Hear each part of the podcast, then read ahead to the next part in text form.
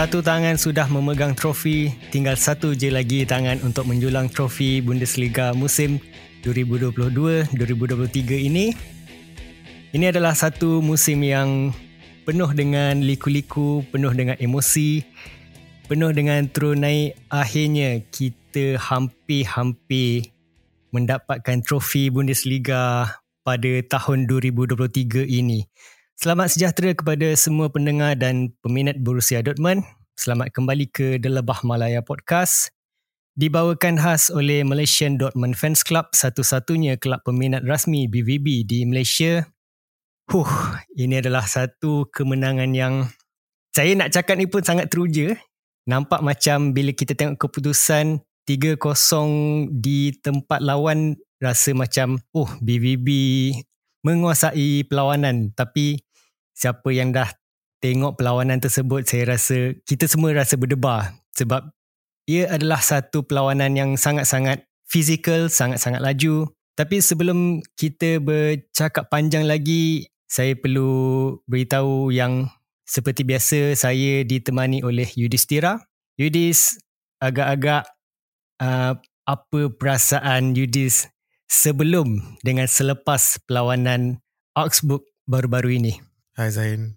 Sebenarnya to be honest, uh, sebelum game saya saya begitu sangat confident and and saya macam rasa macam uh, Augsburg saja bolehlah kita kuasai game ni. Tapi uh, bila game start lebih lama saya tengok game lebih nervous sebab the whole first half kita ada banyak shot, kita ada banyak uh, kita pun defend banyak uh, counter dari Augsburg and macam tak tak menjadi tak dapat gol I'm sure ramai Dortmund fan yang sangat-sangat nervous sebab uh, satu of course kita nak score goal tapi yang lagi penting tak nak dibolosi. Kalau dibolosi then kita macam rasa macam alamak habislah title takkan dapat. Perasaan macam tu lah banyak banyak perasaan sangat nervous and nasib baik selepas tu selepas ada red card selepas half time habis and eventually kita dapat satu gol then uh, nervousness dah hilang lah lepas tu. So sangat uh, intense game lah. Mungkin saya nak cakap lah yang pasal red card tu. Saya rasa hmm. kalau orang lain dia akan cakap opponent dapat red card tu adalah satu benda yang baik. Tapi hmm. kita tahu BVB ni suka buat lawak. Bila ada red card nampak macam ada peluang yang lebih baik untuk kita tapi perlawanan ni sama seperti perlawanan apa yang baru-baru oh perlawanan Stuttgart di yes. mana kita berdepan dengan 10 orang pemain Stuttgart tapi akhirnya kita tetap juga tak dapat tiga mata penuh. Itulah yang salah satu topik kita akan bincang selepas ini tapi kita masuk dulu uh, di bahagian barisan pemain dulu. Kita hmm. bermain seperti biasa 4-3-3 tapi ada masa kita akan bertukar dari 4-3-3 ke 4-5-1 dan ada masa kita akan bermain 4-1-4-1. Saya rasa Yudis mungkin Yudis boleh bacakan kita punya barisan pemain kita dan pendapat Yudis sendiri. Okay, so macam Zain kata, kata tadi 4-3-3 lepas tu 4-5-1, 4-1-4-1. So kita ada ada satu formation yang uh, seperti hampir hampir seperti biasa tetapi kekurangan satu pemain yang important uh, tak ada Bellingham dalam game ni. So saya saya bacakan uh, barisan kita, pemain kita. So seperti biasa dalam gol ada Kobel Gregor Kobel dan uh, di pertahanan ada uh, Julian Reyerson on the left side. Lepas tu ada uh, Hummels Sula di tengah-tengah. On the right ada Wolf dan uh, di pertengahan pula uh, kita ada Adeyemi Guerrero, Emre Can di tengah-tengah, uh, Julian Brand dan on the right side Malen and akhir sekali di atas sekali kita ada uh, Sebastian Haller. Um, satu formation untuk saya tidak surprising sebab kita dah tahu uh, Bellingham injured and sebelum game kita dah tahu kemungkinan besar dia tidak akan main. So secara naturalnya uh, semua pemain lain remain dan uh, Guerrero ma- dimasukkan dalam midfield sebab tak ada option lain lah saya boleh katakan. Saya rasa itu adalah satu latihan yang sangat-sangat baik latihan yang di mana Terzic boleh jadikan sebagai satu perlawanan yang dia boleh ambil nota sekiranya uh, rasanya kita semua dah tahu dah yang Bellingham kemungkinan besar tak akan bersama dengan kita musim depan.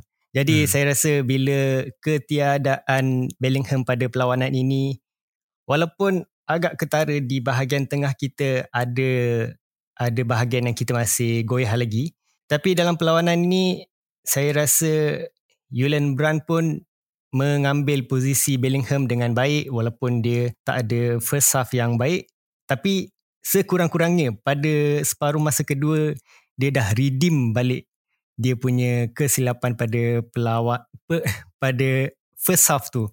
Tapi dalam barisan ni pun mungkin ada beberapa yang tidak tidak perasan. Kita ada pemain baru yang baru saja pulih daripada daripada penyakit. Saya tak pasti penyakit apa tapi pemain tersebut adalah Yulen Duranville. Beliau merupakan uh, pemain muda 17 tahun, striker dan saya harap mungkin dia akan diturunkan pada perlawanan akan datang nanti minggu depan. Tapi saya yakin Tezic tak akan sia-siakan peluang dia untuk turunkan squad-squad yang paling-paling berkesan macam sebelum-sebelum ni. Saya yakin Tezic akan gunakan 100% 100% kemahiran dia untuk pastikan yang kita tetap dapat gol yang banyak. Saya tahu kadang-kadang Dortmund ni bila dah bola satu gol mesti mentality terus out terus tak bagus. Tu yang saya harap kita boleh terus dapatkan gol banyak. Pakailah squad yang paling terbaik untuk minggu depan. Saya tak kisah. Jadi Yudis saya rasa mungkin kita boleh masuk ke bahagian. Saya rasa saya bagi Yudis lah untuk masuk bahagian apa-apa yang Yudis nak cakap. Saya pun terlampau teruja sampai tak tahu nak cakap bagaimana dulu it's it's a good news for us. Kita memang rasa on high sekarang ni sebab kita hampir-hampir dah sampai ke peng, penghujung garisan penghujung garisan untuk dapatkan trofi Bundesliga. Jadi saya biarkan Yudis untuk uh, take over our next topic. Ya, yeah, so saya akan sentuh sikit lagi pasal uh, line up kita sebab uh, ramai mungkin yang ada ada yang tak biasa tengok Dortmund ke atau walaupun ramai yang tengok biasa tengok Dortmund pun sama juga sebab betul-betul line up ni unexpected dan banyak benda yang saya rasa kita tak dapat buat macam biasa. So yang tu kita boleh nampak dalam on the pitch sebab walaupun kita ada banyak shot in the first half, kita ada banyak attack tapi some things macam tak kena sikit. Kita kita boleh nampak yang tak ada satu pemain kreatif yang macam Bellingham sebenarnya sangat important untuk kita. Dalam game ni kita nampak uh, kita betul miss dia tetapi uh, as the game go on as uh, lepas half time kita nampak yang Terzik pandai memberi semangat dan mem, apa, apa orang kata uh, dapat uh, menembusi fire up the team. Yes dan dapat menembusi uh, defense outwork. So yeah, very interesting game sebab yang paling saya saya apa teruja eh, bukan saya teruja dan unexpected lah boleh katakan uh, midfield kita sebab uh, Guerrero sebenarnya perform juga dalam posisi yang baru dia dan Brand walaupun macam Zain cakap tak perform banyak sangat tapi dia uh, take up that challenge lah saya saya boleh katakan.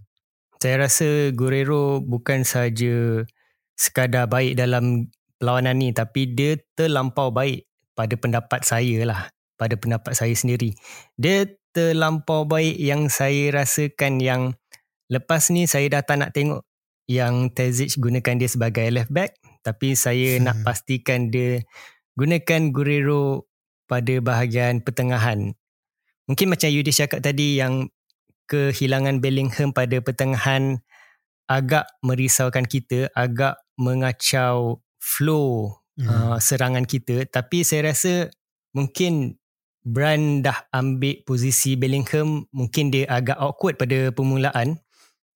Tapi saya yakin kalau Terzic gunakan dia dan biasakan brand untuk di bahagian tengah saya yakin memang mungkin mungkin saya nak cakap ni nampak macam kita dah tak fikir pasal Bellingham. Tak apa-apa pun dalam bola sepak ni pemain keluar masuk Terzic perlu cepat untuk adapt dengan setiap keluar masuk pemain baru.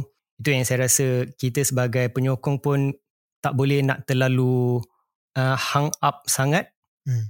dan terlalu attach sangat dengan pemergian Bellingham. Bukan nak cakap saya tak sedih tapi tetap sedih.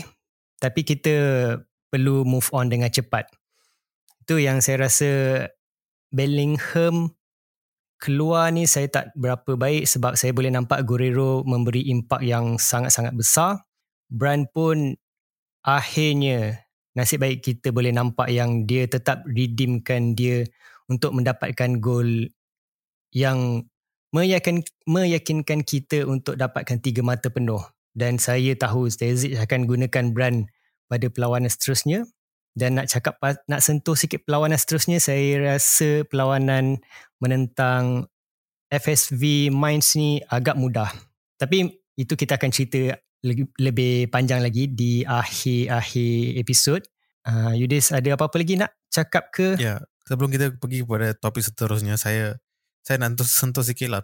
Uh, bukan bukan detail sangat pasal Bellingham. Of course kita dah tahu yang most probably dia, dia akan move on. Hmm. yang saya nak sentuh ialah dalam game ni especially first half saya rasa kita nampak kekurangan kita dalam kreatif creativity untuk midfield.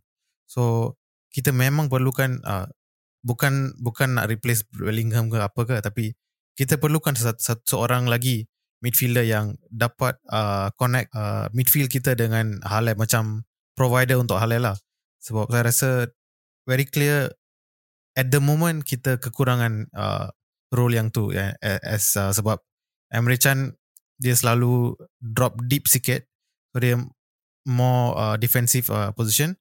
And Brandt still belum dapat fully embrace lah uh, yang uh, attacking midfield kind of uh, role.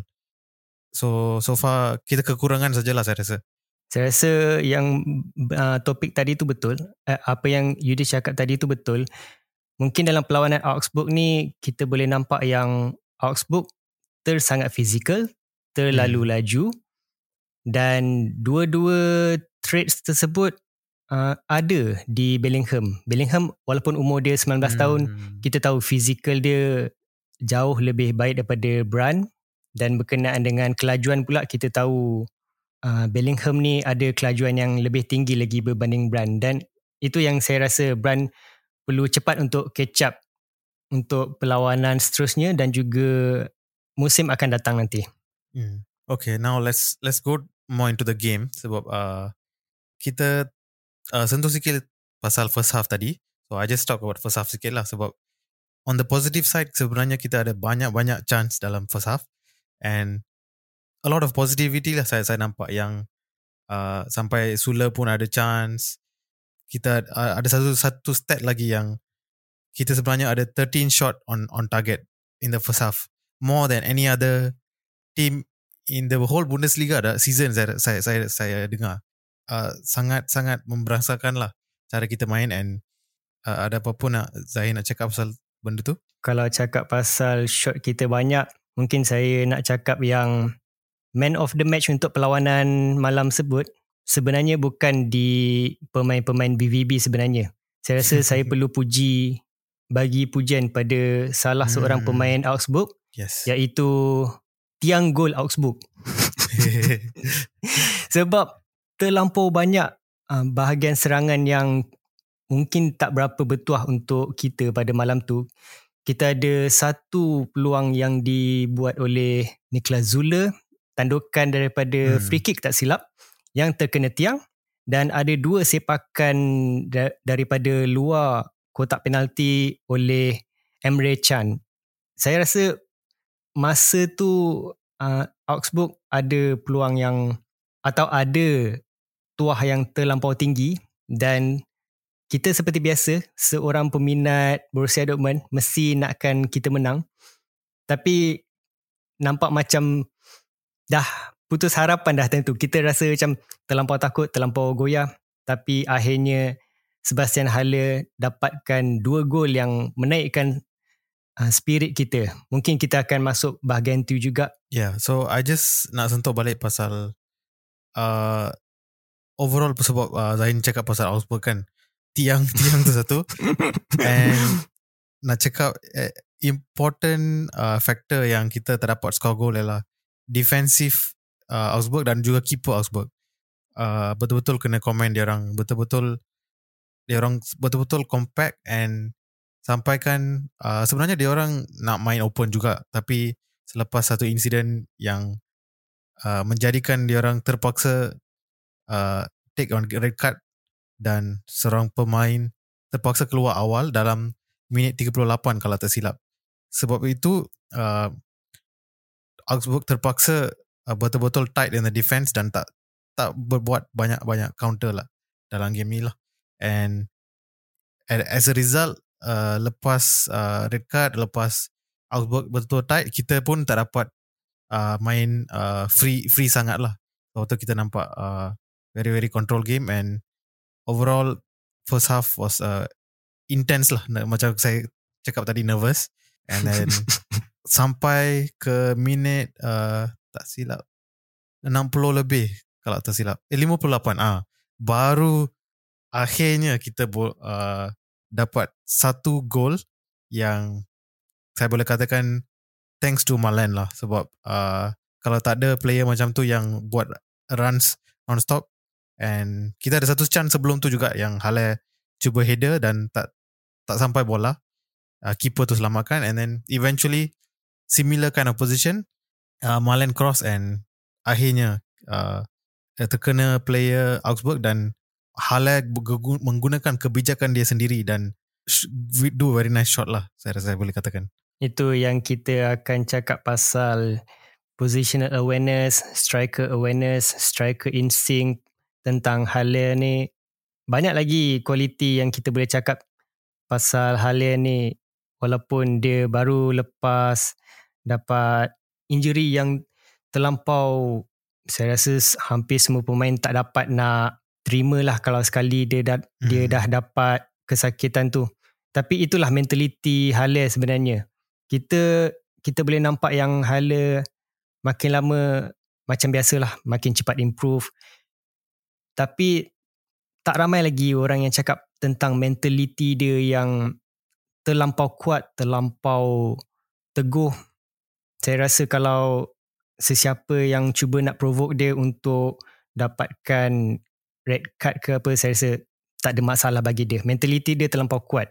Dalam perlawanan ni pun saya rasa kalau mungkin macam Yudis kita berdua selalu berada di Twitter tapi kalau sesiapa yang tidak berada di Twitter ada beberapa juga komen yang tidak begitu baik tentang Halia ramai yang sudah memberi kata-kata tak baik pada pertengahan musim.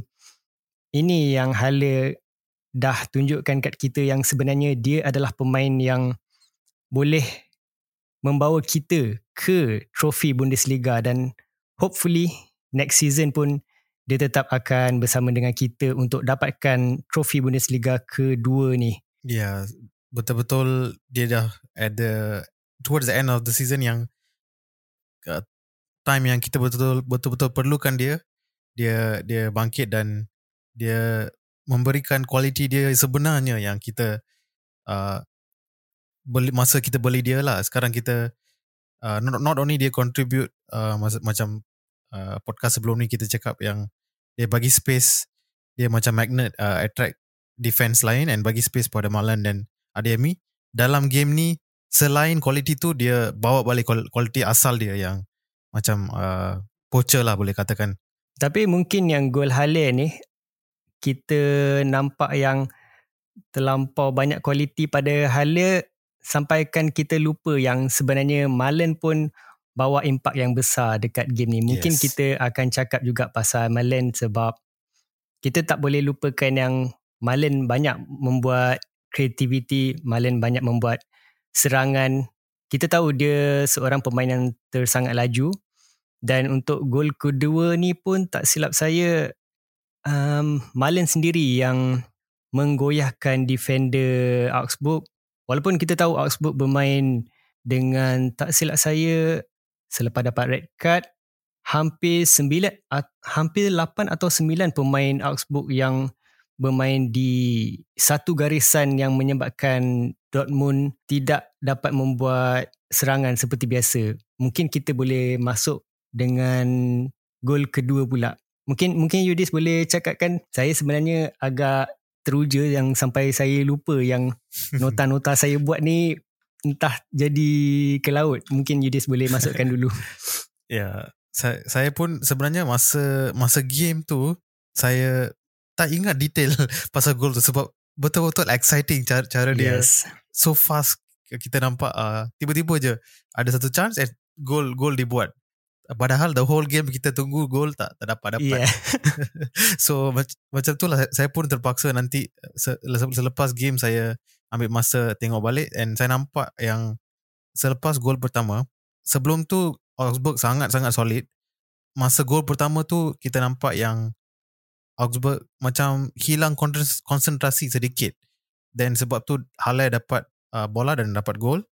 And then gol kedua pun uh, sedikit uh, apa boleh katakan mistake dari uh, keeper Augsburg sebab dia dia nak cross pada dia nak uh, passing pada player dia tetapi sampai pada Ostjan pula bola tu. Dan Ostjan pun terkejut dapat bola dia dia tanda bola tu dia macam dah dah nak jatuh dah. And uh, dia dapat pass pada kalau tak silap Wolf atau kalau tak silap Wolf and then Wolf pada Malen and kita tahulah selepas Malen dapat bola tu senang kita akan dapat chance and Malen dengan uh, Royce buat 1-2 Royce dapat bola di in the box. Macam biasalah Royce uh, always on target. Dia buat satu shot and sebenarnya dah diselamatkan oleh keeper. Tapi kita ada Halle yang always in the right place at the right time and dia dia grab the chance and terus score balik. Sebelum saya nak cakap Hala punya gol ni, uh, ini adalah sat, dalam satu topik yang sama. Tapi antara pemain yang saya tak sangka terlibat dalam build up kita punya gol kedua ni adalah Oschan sebenarnya. Sebab hmm. kita tahu Oschan makin lama tidak begitu menyelah berbanding tiga perlawanan yang pertama. Dan saya ada nampak juga video daripada Astro Astro kalau Astro sedang mendengar podcast ni, terima kasih banyak-banyak. Tapi apa yang Astro masukkan topik dalam salah satu video baru-baru ni adalah berkenaan dengan Oschan di mana mereka memuji Oschan merupakan salah seorang key player untuk kita. Tapi bukan nak kata tak setuju, tapi kita sebagai peminat Borussia Dortmund kita lagi tahu secara dalamnya macam mana Oschan bermain. Dan dalam perlawanan ni pun nasib baik. Nasib baik dia bagi kesedaran dekat saya yang sebenarnya dia masih lagi boleh bermain. Yang saya terkejutnya Oschan ni dimasukkan pada minit ke ah, saya tak ingat mungkin minit ke 60. Mungkin time tu saya ingatkan dia akan digantikan dengan salah seorang pemain tengah kita sama ada Guerrero ke atau Julian Brand ke tapi yang peliknya Terzic tukarkan kepada tukarkan Oschan dengan Adeyemi. Itu yang kita terkejut dengan beberapa keputusan Terzic buat. Tapi nasib baik dalam perlawanan ni dia tetap menyelah dan apa yang Terzic buat tu nasib baik uh, mendatangkan hasil. Sebenarnya uh, okay time yang Terzic buat substitution tu ialah uh, minit ke-72 lepas kita dapat dah dapat kalau tak silap ah baru satu gol sebenarnya. Tapi dah dah dah nak uh, tinggal lagi 30 minit dalam game kan. Uh, kurang dari 30 minit sebab uh, 72 minit. Saya pun sebenarnya terkejut bila Saleh Ochan dibawa masuk. Kita ingatkan kita nak uh, build up uh, momentum kita dalam attack. Tapi defensive player pula datang dan Adiemi dikeluarkan. So as a fan kita terkejut tapi bila saya saya tunggu dan saya tengok game tu lepas uh, sub sub dibuat saya faham sebab uh, Terzik tak nak ambil, ambil risiko yang sebab Adeyemi dah dapat yellow card. Dia tak nak uh, player kita di send off. So it's a good tactic and Adeyemi sebenarnya boleh katakan not his best game. So saya faham kenapa dia dikeluarkan. Yang saya tak faham kenapa kita pergi defensif. Ya itulah itu yang uh, agak terkejut sebab kita tahu BVB ni satu gol kita tetap akan rasa goyah, kita tetap akan hmm. rasa tak selamat sebab bila-bila je opposition boleh tahu gerak kita yang kita agak slow bila opposition buat quick build up uh, bila opponent buat counter kita akan tergapai-gapai kita terus rasa blank kita akan terus jadi blur dan kemungkinan nak dapatkan bolos tu terlampau tinggi tapi kita perlu bagi pujian yang tinggi juga dekat Gregor Kobel dalam perlawanan ni. Hmm. Ramai yang yang saya tengok dekat Twitter memang sebut-sebut nama dia.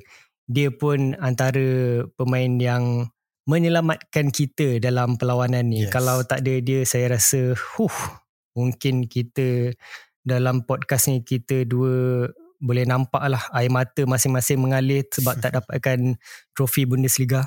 Ya, yeah, uh, I think masa game pun kita nampak yang saya tak tahu selepas uh, sub uh, Australian ke sebelum kita nampak yang uh, Augsburg ada satu satu dua counter yang begitu uh, menakutkan kita sampaikan uh, one two dengan keeper tapi kita nasib baik kita keeper kita ialah Kobel dia very good in in a uh, one on one situation and dia banyak kali banyak kali selamatkan kita. So kalau boleh katakan man of the match untuk defense one of them is uh, Kobel. And also on the topic of defense dalam game ni Hummels betul-betul contribute banyak and mentality dia oh he's back at his best lah saya boleh katakan. He's a warrior lah sebab hmm. sampaikan ada satu insiden yang dia terpaksa dikeluarkan tu pun sampaikan boleh nampak yang mata dia lebam warna hitam.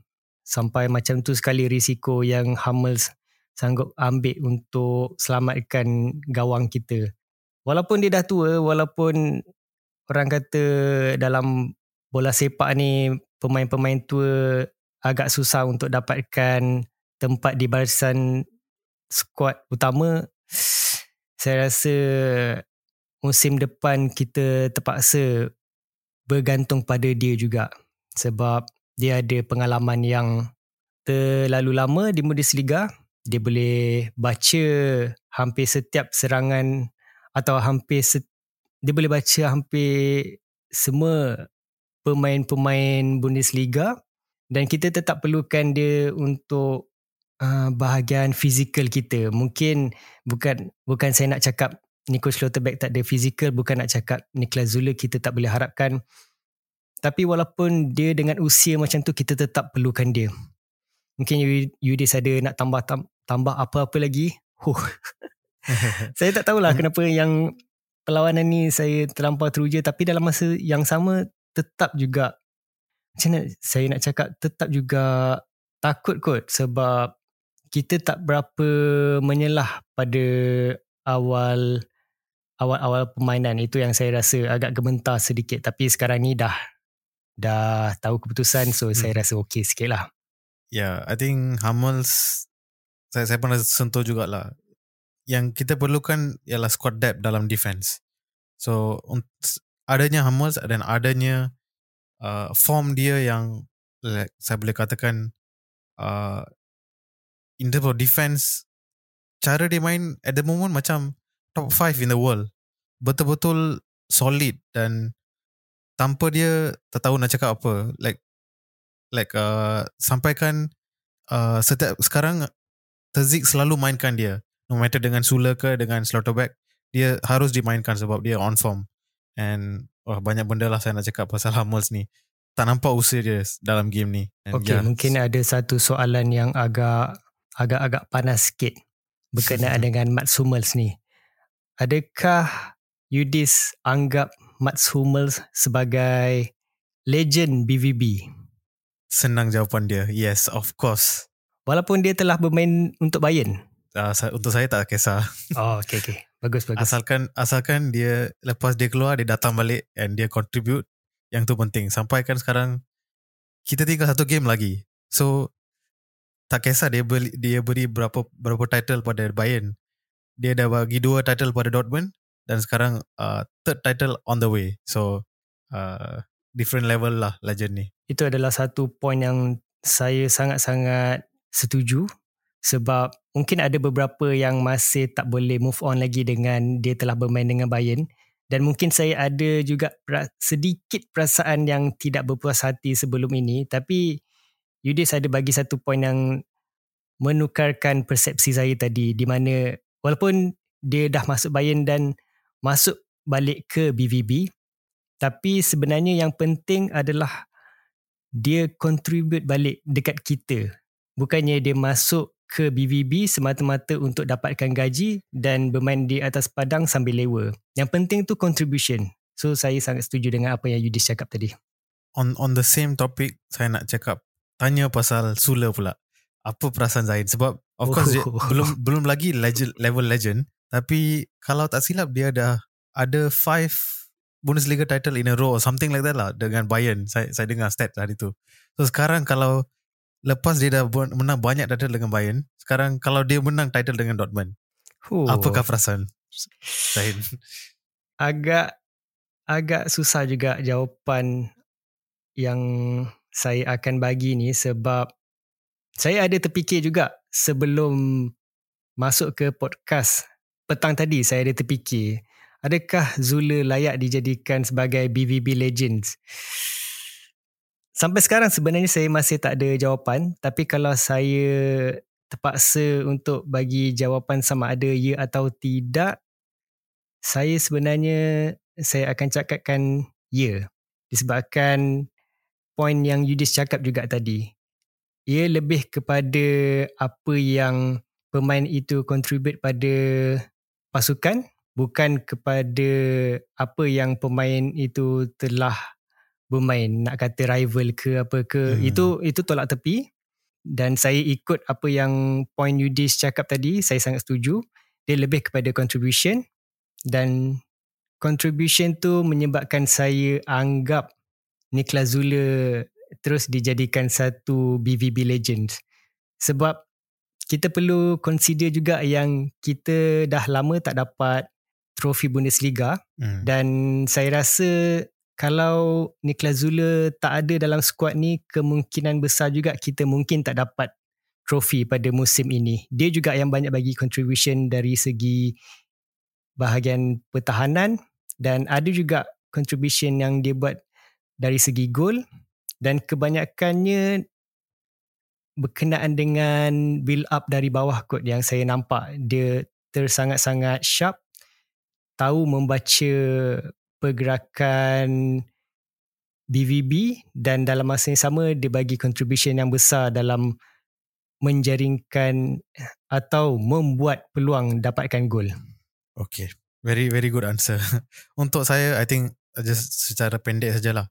Untuk saya Sula belum lagi legend dia on the way. Tapi lepas uh, satu game lagi tu kalau lah kita menang uh, untuk saya lah. Bukan bukan Sula saja. The whole squad is yes, already yes. legendary status sebab uh, lebih 10 tahun kita tak menang title and sangat penting uh, squad ni. Dan juga coach Terzik sangat-sangat penting. So kita balik pada topik uh, hari ni. So one more goal kita belum discuss lagi.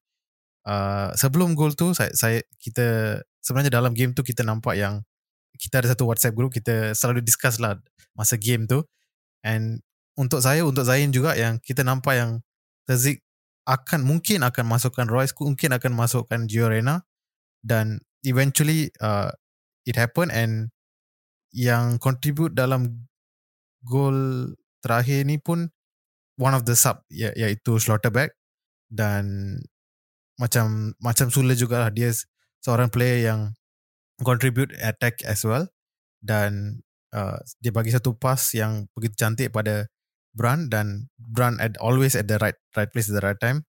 And just a simple tap tap in lah boleh katakan untuk Brand walaupun dia tak ada first half yang baik tapi yang kita nampak dia tetap bagi 100% untuk second half pula.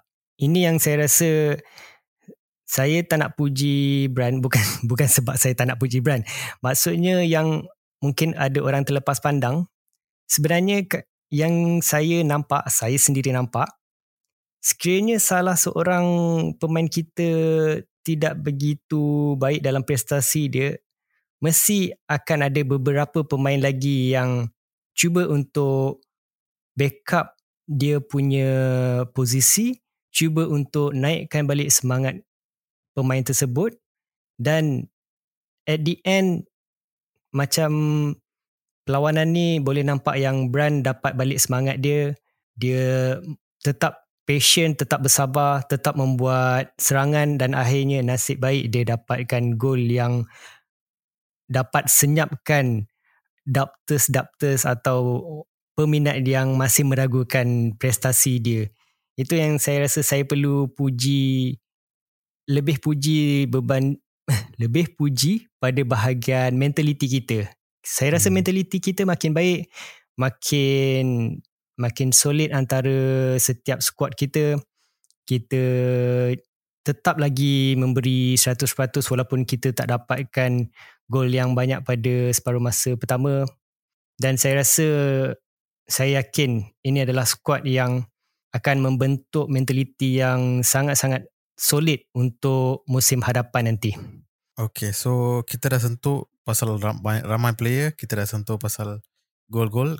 Saya nak sentuh pasal dua lagi player sebab dalam game ni sebenarnya dia orang ni contribute banyak dan uh, some of it bukan direct goal tapi macam Zahin kata lah as a team game kita ada build up and player-player ni antara yang penting satu seorang dalam defense atau seorang dalam attack so saya sentuh pasal Wolf dulu uh, dalam game ni banyak goal yang kita dapat on the left side sebab yang menyerlah ialah Malen tapi sebelum Malen yang pas bola pada yang tepat adalah Wolf. Itu satu. Seorang lagi ialah Rayson. Uh, untuk saya lah. Uh, signing of the season. dia solidkan defense kita bukan saja on the left side. Kadang-kadang dia uh, tukar dalam in mid game dia tukar uh, side dan dia pergi side ke satu lagi satu dan defend. So mentality player-player macam ni yang memberikan kemenangan kepada kita. Apakah opinion Zain? mentaliti ni kita pun dah cakap pada episod-episod sebelum ni kita tahu mentaliti kita semakin baik tak kisah tak kisah kalau kita ada ada bola satu gol kita tetap dapatkan cuba untuk dapatkan gol seterusnya mungkin awal-awal tadi saya ada cakap yang yang BVB ni kalau bola satu gol kita terus drop down bukan nak bukan nak konflikkan apa yang saya cakap pada awal-awal tadi. Tapi apa yang saya nak cakap adalah improvement tu ada. Walaupun ada beberapa hiccup yang bila dapat gol tu terus mental down. Tapi tak seteruk musim-musim sebelum ni. Saya rasa salah satu benda yang menyebabkan mentaliti kita makin baik ni adalah Tezic sendiri. Orang hmm. tak tengok bola sepak ni dari segi mentaliti sangat kot saya rasa. Tapi kalau sesiapa yang cuba untuk belajar tentang BVB, saya rasa mentaliti adalah salah satu traits yang mungkin orang akan nampak dengan lebih jelas sekali sebab lawanan awal-awal musim terlampau ketara. Bila bola satu gol terus drop down, terus body language terus tak bagus, tapi orang tak tekankan sangat mungkin kalau akan datang nanti kalau Bundesliga dah semakin famous selepas Dortmund menang liga ni mungkin lagi banyak lagi yang topik yang di cover berkenaan dengan mentality saya rasa. Ya, yeah, uh, pasal topik yang sama juga. Just nak highlight yang ramai yang mesti uh, mungkin tengok dalam game ataupun uh, satu klip yang yang keluar macam kita nampak yang American American dah, dah dapat satu yellow card dah dan dia involve dalam satu uh, pertolakan yang kita nampak yang dia dia macam senyum je tak kisah. Play play Augsburg tu tolak dia dia dia senyum dia jalan balik. Selamba je. So itulah uh, mentality yang begitu mature uh, yang player kita perlukan lah macam ni. Untuk sesiapa yang baru nak mengenali Bundesliga saya boleh cakapkan yang Emre Can ni adalah pemain yang agak-agak menggerunkan dari segi emosi sebenarnya.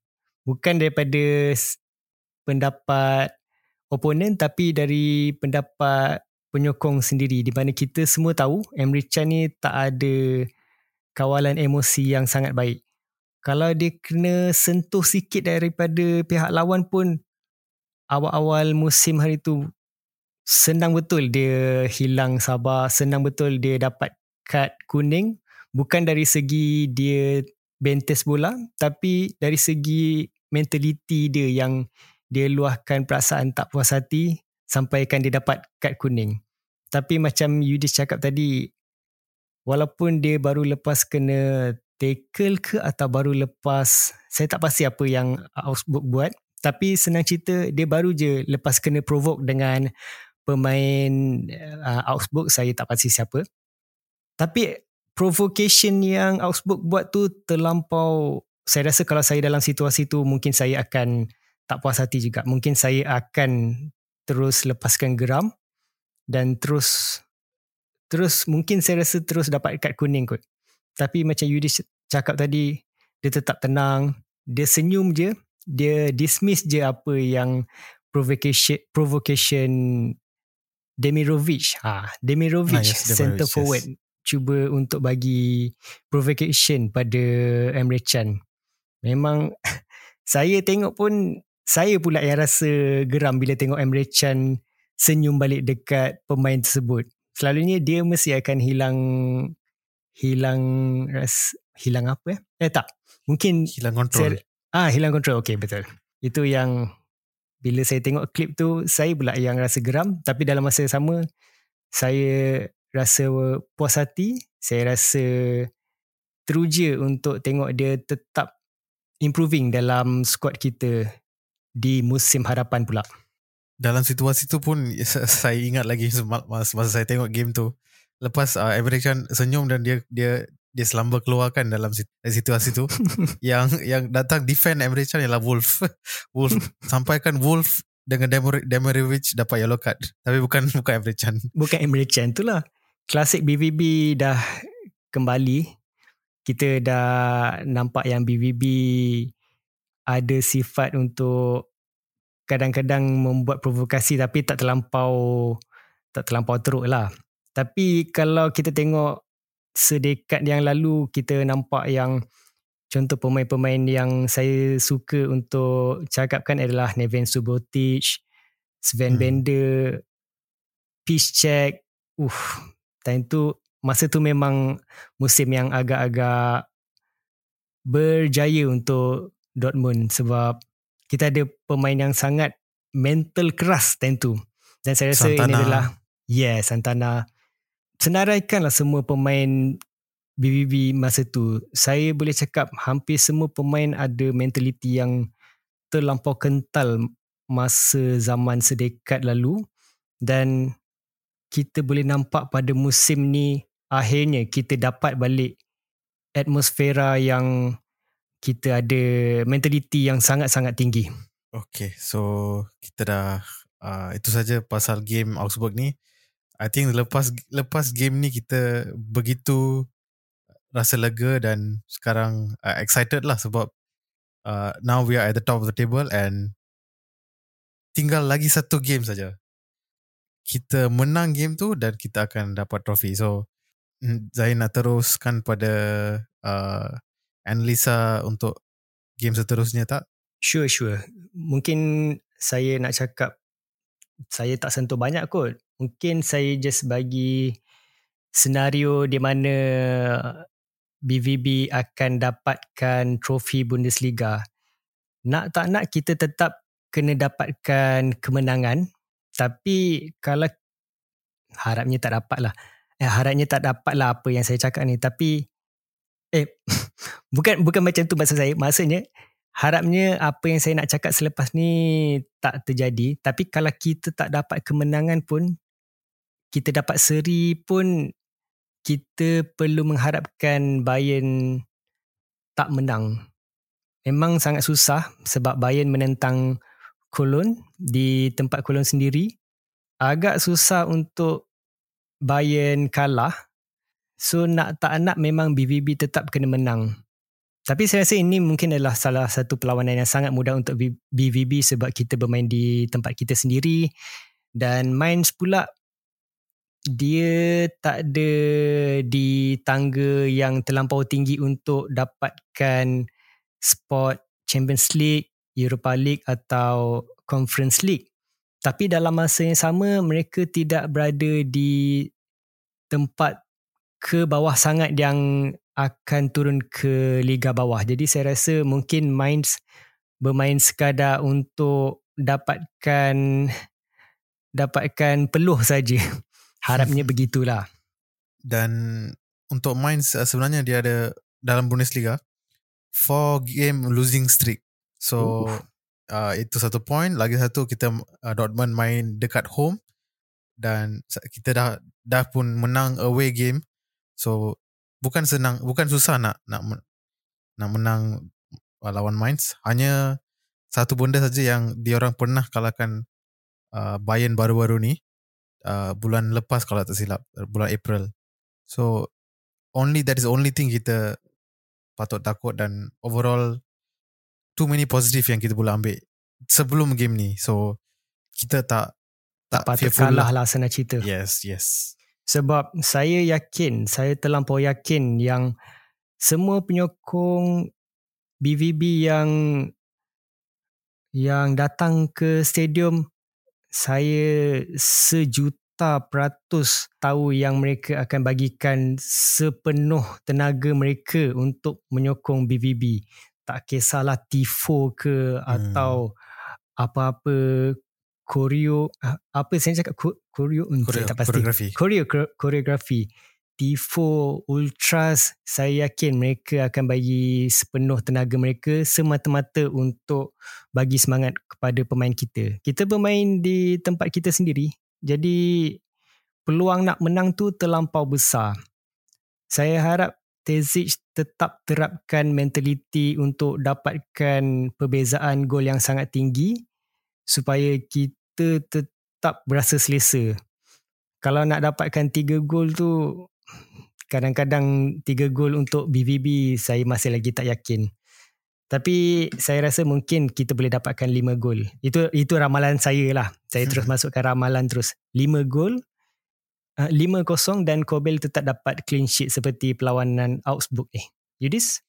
Untuk bagi confidence pada fan-fan yang still tak boleh uh, uh, accept yang mungkin kita boleh kalah mungkin kita boleh menang ke like like like still yang fearful lah. Saya ada satu berita yang saya nampak tadi yang sampaikan Bundesliga pun akan bawa uh, original trophy uh, di Westfalen Stadium nanti on Saturday. Dan uh, trophy yang boleh dikatakan uh, imitasi yang akan pergi ke uh, game Bayern nanti. So dia dia orang pun dah confident yang Dortmund akan menang. So tak tak perlu terkejut lah uh, kalau kita menang. So untuk saya prediction disebabkan kita main dekat home, uh, saya boleh katakan 4-0 lah. Hmm, hmm, hmm. Uh, and then after the game, of course lah, kita akan dapat rangkul title tu. Dengan confident, confident ni lah saya boleh cakap. Saya tak kisah kalau saya tengok perlawanan tu sampai keluar air mata ke bila kita menang tapi yang penting kita dapatkan trofi tu. Saya tak kisahlah kalau kalau orang tengok saya menangis ke apa. Kita dah tunggu trofi ni selama 11 tahun tak silap saya. 11 ke mungkin 10 atau 11 tapi apa yang saya boleh cakap terlampau lama kita dah nantikan. Mungkin saya nak masuk ke topik kata-kata pendengar pula. Kita ada dua kata-kata eh, kita ada dua pendapat daripada pendengar kita. Mungkin saya boleh bacakan terus di Instagram It's Mir Heman. Terima kasih Heman sebab bagi pendapat. apa yang Heman bagi ni agak panjang tapi mungkin saya terus baca dari awal sehingga akhir. Tapi agak panjang sikit ya. Love them or hate them. Lumrah biasa penyokong BVB. Consistency performance memang ke Tahun ni kita agak suram berbanding tahun 2020, 2021 one of the best year tetapi tahun ni kita diberikan peluang untuk jadi champion because of Bayern's hiccups. Harap our players faham assignments masing-masing dan berikan yang terbaik. I know I'll be watching it this weekend. Tak sabar nak tengok our captain Royce with the Meister Shala. He deserves it. Yudis ada apa-apa pendapat atau pandangan tentang rakan kita di luar sana? Ya, yeah, just overall saya saya nak take up yang ramai yang tunggu-tunggu untuk Royce uh, apa lift the trophy. So akhir sekali uh, captain kita, kapitan lift the title and also ramai dah tunggu lebih 10 tahun. So the thing is bukannya peminat BVB saja yang nak tengok Royce angkat piala sebenarnya. Yes. Tapi seluruh dunia itu yang saya rasa membuatkan kemenangan pada perlawanan akhir ni memang lagi manis, lagi beremosi untuk kita semua. Saya macam saya cakap tadi, saya tak kisah kalau saya nangis. Lantaklah esoknya pergi kerja mata merah ke apa tapi yang penting kita semua boleh tengok yang Marco Royce, kapten kita yang sudah lama setia dengan klub kita BVB menjulang trofi Bundesliga. Saya masuk ke topik seterusnya. Ke ada Yudis hmm. nak cakap apa tadi? Uh, just lagi satu, uh, bukan saja Royce. Uh, I think walaupun Halle baru masuk klub kita, tapi cara dia masuk, cara difficulty yang dia face and of course lah dia, dia lawan cancer dan uh, sekarang masa akhir-akhir uh, musim bila kita perlukan dia, dia contribute and it's been a miracle lah nak tengok uh, Halle contribute dan akan very special title lah untuk Halle dan Dortmund juga sebab player macam ni yang come come out of uh, difficulty dan contribute lah. Really amazing. Setuju setuju.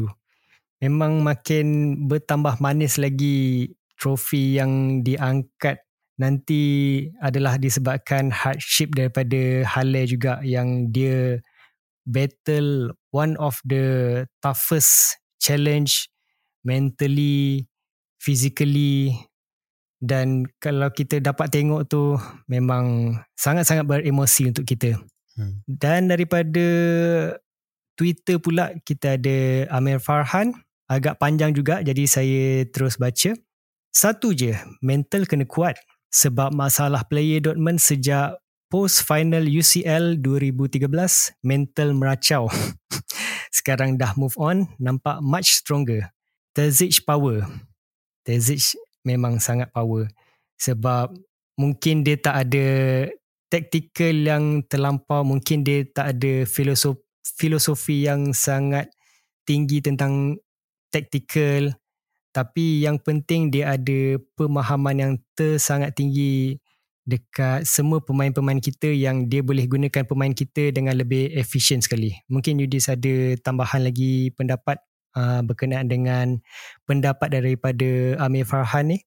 Sebab Amir Farhan ni ada bercakap tentang mentality. Saya rasa kita pun dah sentuh dengan lanjut lagi tentang mental. Mungkin Yudis just bagi pendapat yang ringkas pun saya rasa dah okay dah. I think overall banyak faktor lah. Bukan saja Bayern yang hiccup. Uh, banyak benda yang on our favor lah sebab uh, Neuer injured uh, long term injury kita ada performance yang begitu menakjubkan lah saya boleh katakan. 10 games winning streak dalam uh, tahun ni Bayern ada hiccup. Oliver uh, Kahn Oliver Kahn. Uh, then Bayern top of the table kita top of the table kita bertukar tempat. Banyak benda lah berlaku dalam musim ni. Dan akhirnya kita akan merangkul title dengan coach macam Terzik yang contribute dah contribute satu pingat apa dah apa DB pokal untuk kita. Sangat sangat menakjubkan lah saya saya rasa yang kita tunggu lama ni. And wow it really a lot of things saya boleh cakap. saya boleh cakap yang saya sebenarnya masih lagi seorang penyokong BVB yang baru. Saya mula sokong BVB ni selepas saya bermain video game sebenarnya, bermain FIFA. Tapi masa tu saya tak tahu pun yang BVB sebenarnya baru saja lepas mendapat dua kemenangan berturut-turut Bundesliga. Jadi bukannya saya sokong BVB disebabkan trofi ke apa, saya sokong BVB lebih kepada saya nampak BVB ni sebagai satu kelab yang ah macam mana saya nak cakap tanpa kedengaran macam klise ya. Mungkin macam ada beberapa orang dia suka kelab ni sebab trofi, mungkin ada seseorang ni dia suka kelab sebabkan pemain-pemain. Tapi saya sokong BVB ni disebabkan saya sendiri nampak BVB, BVB ni adalah kelab cinta hati saya. Bukan sekadar trofi bukan sekadar pemain tapi itu itulah kelab saya sendiri untuk menyokong mungkin Yudis ada apa-apa nak tambah lagi atau kalau tak ada apa-apa nak tambah mungkin kita boleh teruskan dengan habiskan episod ini. Saya bagi Yudis untuk ambil pentas ini. Uh, saya ada satu benda saja saya nak cakap yang fun fact lah. Saya bagi bagi, bagi. Uh, so untuk berdasarkan squad squad kita yang terakhir yang menang title ni uh, title Bundesliga yang tinggal boleh dikatakan sebenarnya seorang saja uh, yang yang tinggal ialah uh, Hummel saja sebenarnya. Tapi ada seorang lagi ialah uh, Sebastian Kell yang sekarangnya uh, sporting director. So mm-hmm. it's a very uh, interesting lah uh, selepas 10 tahun lebih uh, ramai player yang yang keluar klub ni and yang tinggal uh, still contribute and bagi kita title it's really uh, interesting and menakjubkan lah. Okay, so itu sahaja untuk uh, our podcast uh, untuk hari ini on our last away game. At the at the next uh, podcast, harap-harap kita akan cakap pasal uh, perasaan kita selepas menang title. So tunggu-tunggu uh, tu, uh, pada apa fan Dortmund uh, nantikan uh, live kita untuk uh, perlawanan terakhir musim ini dan perlawanan yang paling penting. Uh, so hope you can hope you can join us and celebrate together. And uh, that's all from me today. Uh, signing off, uh, Yudis and Zahin. Auf Wiedersehen, selamat tinggal dan terima kasih. Bye bye.